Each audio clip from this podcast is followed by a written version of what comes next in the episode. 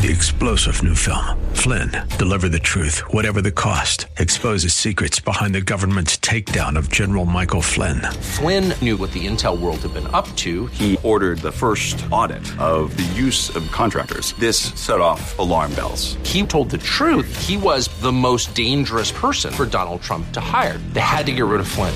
Flynn, deliver the truth, whatever the cost. Available now. Watch it today. Go to salemnow.com. Salemnow.com.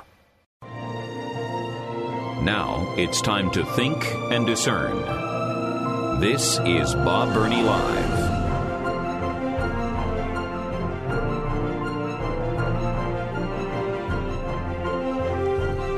It is time to think and discern. This is Bob Burney Live, and uh, we're broadcasting in Columbus, Ohio today. We're also broadcasting in Tampa, Florida on Faith Talk 570, 760, and 910 as I have the privilege of uh, filling in for Bill Bunkley and doing my program at the same time. We are simulcasting uh, which means our telephone number works wherever you are listening. 877 Bob Live. 877 262 5483. Well, we finally have a Speaker of the House. We do. Uh, Kevin McCarthy was sworn in uh, well after midnight uh, Friday night, Saturday morning. Um, I used to be a, a late night person. Not anymore. Got too old for that late night stuff. Uh, but I but I did stay up for that whole thing. The last final vote, the uh, swearing in, the uh, speeches by uh, Hakeem Jeffries, the uh, well, shall we say, the loser in the fight for the Speaker of the House and Kevin McCarthy's acceptance speech. I'm going to refrain from making many comments about Hakeem Jeffries' speech, but it was one of those uh, we want to be united. We want to be together. We want to work together. We're all one. We're all one America. We've got to stop this division. Except I can't stand you Republicans. he didn't he didn't use those words, but my goodness, talk about talking out of both sides of your mouth. Unity, unity, unity, unity, except with anybody who disagrees with us because we are always right. And he went on and on and on. You would have thought he won instead of Kevin McCarthy. And uh, I was going to yell at the TV, but my wife had uh, fallen asleep. And uh, I, I wanted to yell at the TV, give him the gavel! Just give him the gavel! I mean, that was his whole purpose. The minority leader uh, handing over the gavel that had been belonged to the hand of Nancy Pelosi for the last 147 years, or at least it seemed like it. That was his responsibility. And he went on and on and on and on.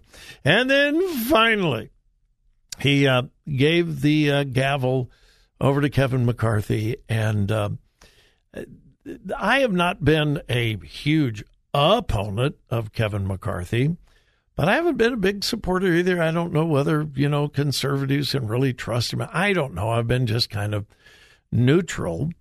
Uh, but I thought he gave an excellent acceptance speech. Now, whether he will keep those promises, we'll see. Uh, I didn't, I never saw Kevin McCarthy as um, an orator. I, I didn't see him as being very articulate. Well, he was. It was an excellent speech. And so begins the work of, uh, what is it, the 118th Congress, I believe. Um, will the Republicans be able to get anything done? Uh, that's yet to be seen. But anyway, we do finally have a Speaker of the House, and I, I am grateful for that. Well, the big news over the weekend was not only we got a new Speaker of the House, President Joe Biden yesterday visited the chaos, the catastrophe on the border. Well, no, he no, he no, he did he visit the border? Mm-hmm. No. Here's the bottom line for me. I am a very practical, common sense person. All right? The real purpose of President Biden going to the southern border was to see firsthand the crisis on the border. Hundreds of thousands, in fact, in the last couple of years, millions of illegal immigrants. Uh, immigration facilities on the American side of the border overflowing with people. They can't handle it. People on the streets everywhere. So that was the entire reason, stated reason, was so that President Biden could get a handle, see for himself what was going on down on the southern border. And again, the whole thrust of the problem is illegal immigrants. So how many illegal immigrants did President Biden see? Zero. Say what? Excuse me? Uh, I thought that was why he went there. Uh, nope. Mm-mm. No, didn't see any. He went to El Paso. Uh, local police and the Border Patrol were ordered to clear the streets before the president got there all of the people sleeping on the streets in, you know, handmade tents and so forth, children on the streets crying because they don't have any food, and uh, all of that gone. Gone, gone, gone, gone, gone. He saw nothing of the crisis. Here's the best way I know to illustrate the absurdity of this. In the last many years, we have had a number of natural disasters. We had the tornadoes in Kentucky. Uh, obviously, if we go back far enough, we had Katrina. And in these natural disasters, where there is major flooding, there are tornadoes, there are hurricanes. Usually, the president waits a couple of days so he doesn't get uh, involved. He doesn't create more chaos with those that are trying to do the rescue efforts and so forth. And I think that's wise. But the president waits a few days and then visits. And then you see the president, whether it was, was George W. Bush or Obama or Biden. Biden went to Kentucky, the tornadoes, and you saw the president walking among the ruins the houses destroyed. He talked to the people who had lost everything. Okay? Are you with me?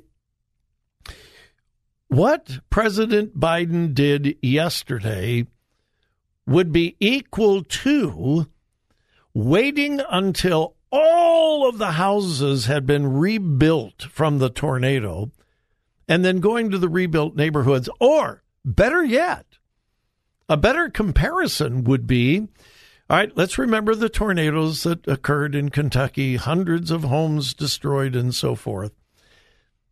President Biden going a hundred miles away where there was no damage whatsoever in order to survey the destruction of the tornado. Are you with me? The president announces, I'm going to go investigate the tornado damage. And he goes 100 miles away to a community that was not impacted at all. What would the news media say? Uh, Mr. President, I thought you were here to see the, the destruction. That's exactly what happened when he went to the border yesterday. He saw nothing. And then the weirdest, most bizarre thing of all, he chose several places for photo ops. One of the major photo ops was he and Border Patrol agents standing beside Trump's wall. Now, check it out. Don't believe me.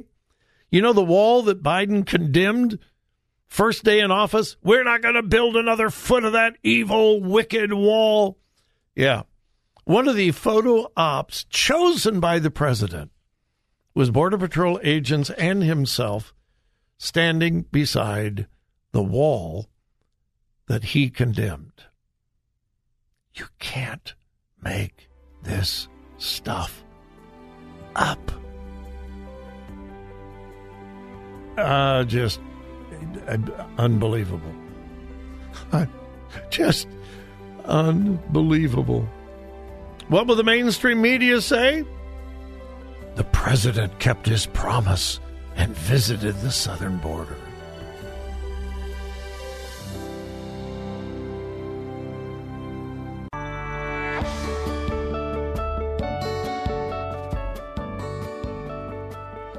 Talk radio that makes a difference. Makes a difference. This is Bob Burney Live. Uh, this is a story I don't even I don't even want to report, but um, I need to. We need to be aware that this kind of thing is happening in America. A six-year-old first grade student at Rich Neck Elementary School in Newport News, Virginia. I believe it was Friday of last week. Got into a quote altercation with his first grade teacher.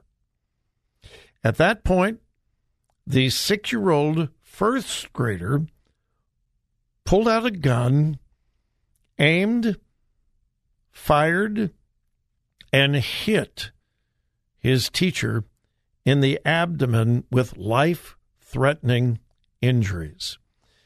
Now, if there's any good news out of this, the teacher is improving. It looks like she will recover, and we can be very, very thankful for that. But my goodness, how have we come to a place in America? And I'm not going to jump to conclusions. I don't know anything about this kid's home. I don't know anything about his parents. I don't know anything about how he got the gun.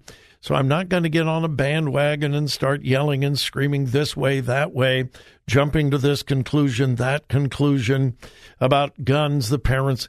We don't know any of the details. At least I don't. Maybe you have seen some stories that fill in some of the details. All I know is six year old boy has a gun in the first grade, gets into an altercation we're talking a, a six year old. What do you mean a six year old gets into an altercation and has a gun? Um, I am certain we will learn much, much more about this situation in the days ahead. Again, right now we know almost nothing uh, except the, the bare details and that the teacher had life threatening injuries, but is improving. And from the last that I read a couple of hours ago, it looks like in time she is going to recover. And that's that's all we know. Except we know this something is terribly wrong. Um, again, I'm not going to presume anything about the parents, how he got the gun, the responsibility for the parents, you know, were they just completely irresponsible? We, we don't know. We don't know, and I am I just refuse to get into the speculation game. I, I know this though. We are in a sad place as a nation, and we need a mighty moving of God in our country. This whole battle for the Speaker of the House, yeah, it was important. And I'm glad it's finally over. Congress can do what we've elected them to do. But I don't put any faith or trust in our government for the real answers to America's problems. Zero. Let me repeat that. I put zero trust in our government to address the real issues that we're facing. Because the real issues are spiritual. We have lost our moral compass. We have lost our spiritual compass. We have lost the principles upon which this country was founded. Uh, our founding fathers were far from perfect. They were fallible human beings just like you and I are. They were not perfect. And all of this talk about, well, they were evil, wicked men, and we can't listen to them, and we don't pay any, we don't care about the foundation of our country and so forth because the country was founded on slavery, blah, blah, blah, blah, blah, blah, blah. Nonsense. Am I diminishing the evil of slavery? Of course not. And I've dealt with this over and over again. You cannot interpret history unless you interpret in the context of history. Most of you with half a brain and any common sense know exactly what I mean by that. You can't interpret history unless you look at history in its context. So, in order to understand our founding fathers and slavery, we do not diminish the evil of slavery by any means, but we interpret it in the light of context, not only here in America, but in Europe and in Africa.